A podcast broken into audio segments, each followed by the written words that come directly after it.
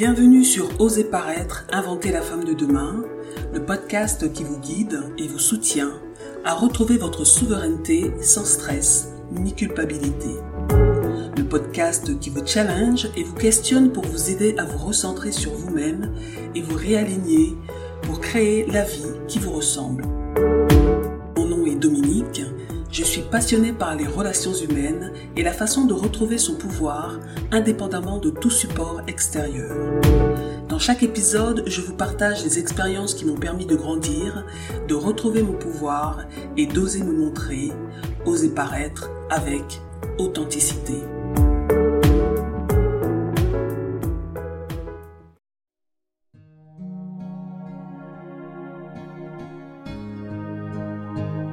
Bonjour. Alors, comment se passe ce début d'année pour vous? Bien, j'espère. En ce début d'année, nous entrons dans une période souvent appelée le Quitter's Day, où les résolutions du nouvel an sont mises à l'épreuve.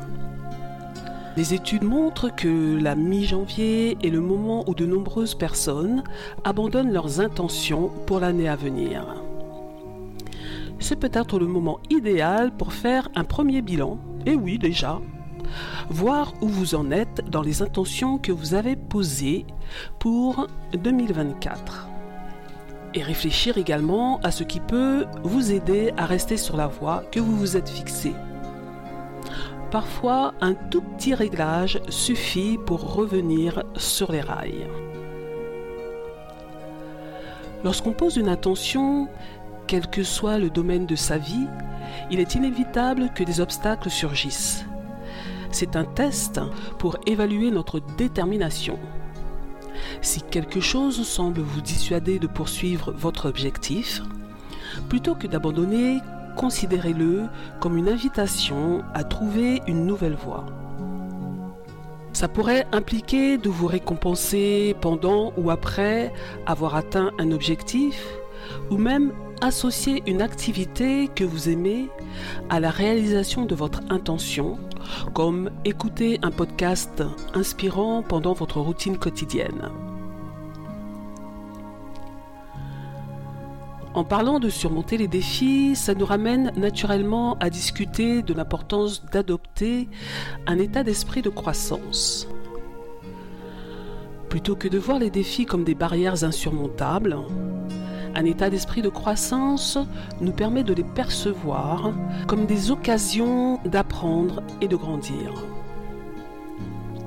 C'est une évolution naturelle dans notre discussion sur la poursuite des objectifs et la résolution de maintenir le cap malgré les obstacles.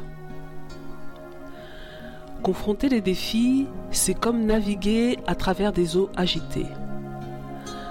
On peut choisir de se laisser emporter par les vagues ou bien de prendre le gouvernail et d'apprendre à manœuvrer. C'est précisément là que l'état d'esprit de croissance entre en jeu, car il nous offre la perspective nécessaire pour voir ces défis comme des parties intégrantes de notre voyage, plutôt que des arrêts définitifs. Donc en poursuivant nos réflexions sur la manière de rester alignés avec nos intentions, considérons l'état d'esprit que nous choisissons d'adopter face aux inévitables embûches qui jalonnent notre chemin euh, vers la réalisation de soi. C'est un élément essentiel dans la boîte à outils du voyage intérieur vers la connaissance et le maintien de nos aspirations profondes. Pour moi, la clé de la réussite réside dans la connaissance de soi. Comprendre qui nous sommes profondément nous donne un avantage crucial. Ça nous permet de reconnaître les chemins que notre faux ego, cette fausse représentation de nous-mêmes, peut emprunter pour nous dérouter et nous décourager. Ce faux ego est créé par l'éducation, la culture, les traditions, etc. En développant cette connaissance de soi, nous renforçons notre résilience et évitons de retomber dans des habitudes autodestructrices. La connaissance de soi est comme un voyage intérieur pour comprendre ses pensées, émotions et motivations profondes. La connaissance de soi comme un voyage intérieur implique l'idée de comprendre véritablement qui nous sommes et nécessite une exploration consciente de notre monde intérieur. En commençant par un silence afin de pouvoir se tourner vers cet intérieur et redécouvrir notre véritable identité spirituelle, l'être qui réfléchit, ressent et agit à travers ce corps ça nécessite de ralentir les pensées. On ne peut pas arrêter de penser car la fonction même de l'esprit est de créer des pensées. Par contre, je peux tout à fait contrôler la qualité de mes pensées. C'est ce qui fait que je pourrais trouver mon équilibre. Pour ça, il est important de pouvoir les observer. Pas besoin d'y passer des heures. C'est comme tout, si je décide de faire une pause de temps en temps dans la journée afin d'observer où se dirigent mes pensées, ça me permet de reprendre le gouvernail et de me régénérer. La qualité de mes pensées va influer la qualité de mes actions et ma perception du monde. Comme j'aime souvent le répéter, mes pensées créent ma réalité. Je ne cherche pas à créer du bonheur à tout prix mais la façon d'appréhender une situation peut me faire avancer ou chuter. Alors aujourd'hui, pour vous aider à faire ce petit bilan, je vais vous poser trois questions. Prenez vraiment le temps de vous asseoir et d'y répondre.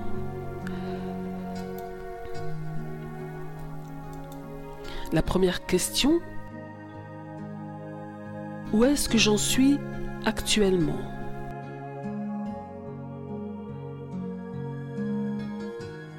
La deuxième question, où est-ce que je veux être?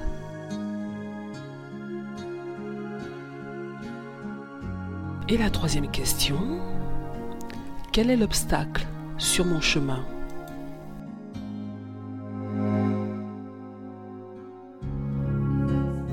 Les réponses à ces questions pour moi ont été ébouriffantes. Oui, parce que je sens que des choses nouvelles veulent émerger choses que j'avais enfouies vraiment profondément. Et en me posant en silence, en restant à l'écoute de cette petite voix intérieure, j'avoue que je suis assez surprise et que je résiste. Oui, je n'en dis pas plus pour l'instant car je suis en train d'intégrer tout ce bouleversement et voir comment je peux mettre tout ça en place à l'avenir. Ce voyage intérieur implique également la patience, la bienveillance et l'ouverture d'esprit, car apprendre à se connaître est un processus continu et profond. Je ne parle pas d'utiliser des thérapies brèves qui sont certes très utiles pour nous sortir d'une ornière mentale ou relationnelle. Mais si on veut vraiment changer des schémas de comportement ou de pensée qui nous font souffrir, ça demande du temps. Il faut être prête à remettre en question ses propres convictions et à s'adapter en fonction des découvertes, quitte à passer extérieurement aux yeux des autres pour une girouette. En fin de compte, la connaissance de soi offre la possibilité de vivre de manière plus alignée avec nos véritables besoins et aspirations en les aidant à s'épanouir, à fleurir, en contribuant ainsi à un bien-être mental et émotionnel plus profond. Car plus je vais en profondeur, plus j'acquiers de la force. Parlons maintenant du lien profond entre apprendre à se connaître et la complexité souvent rencontrée par les femmes lorsqu'il s'agit de sortir des carcans imposés par la société, la culture, l'éducation, etc. Se connaître soi-même, c'est comme lever un voile sur notre authenticité. Mais cette démarche peut être particulièrement essentielle pour les femmes qui cherchent à se libérer des attentes préconçues et des contraintes souvent imposées. Oui, la société a souvent encore malheureusement des attentes rigides et des carcans définis pour les femmes, qu'il s'agisse de normes de beauté, de rôles sociaux ou d'attentes professionnelles. ça peut rendre le processus de connaissance, d'appréciation de soi et d'acceptation de ses véritables désirs et talents d'autant plus délicat.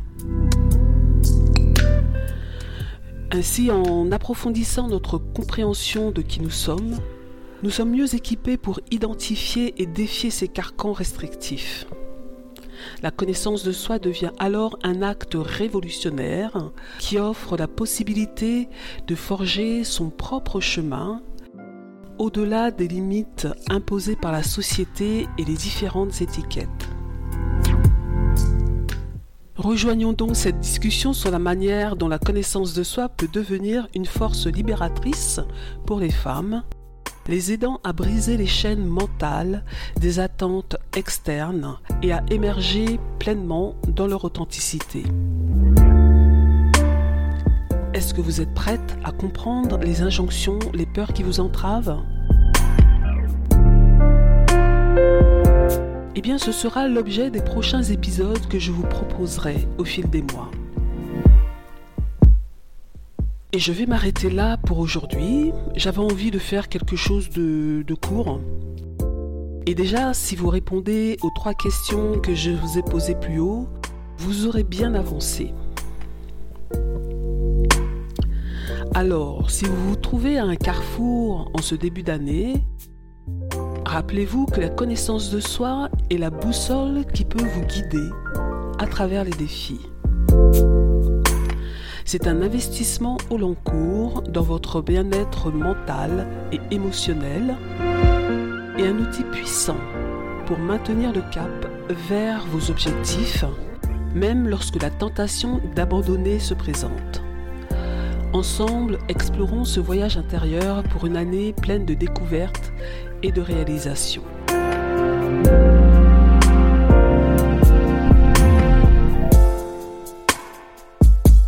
Je reste à votre écoute. À bientôt.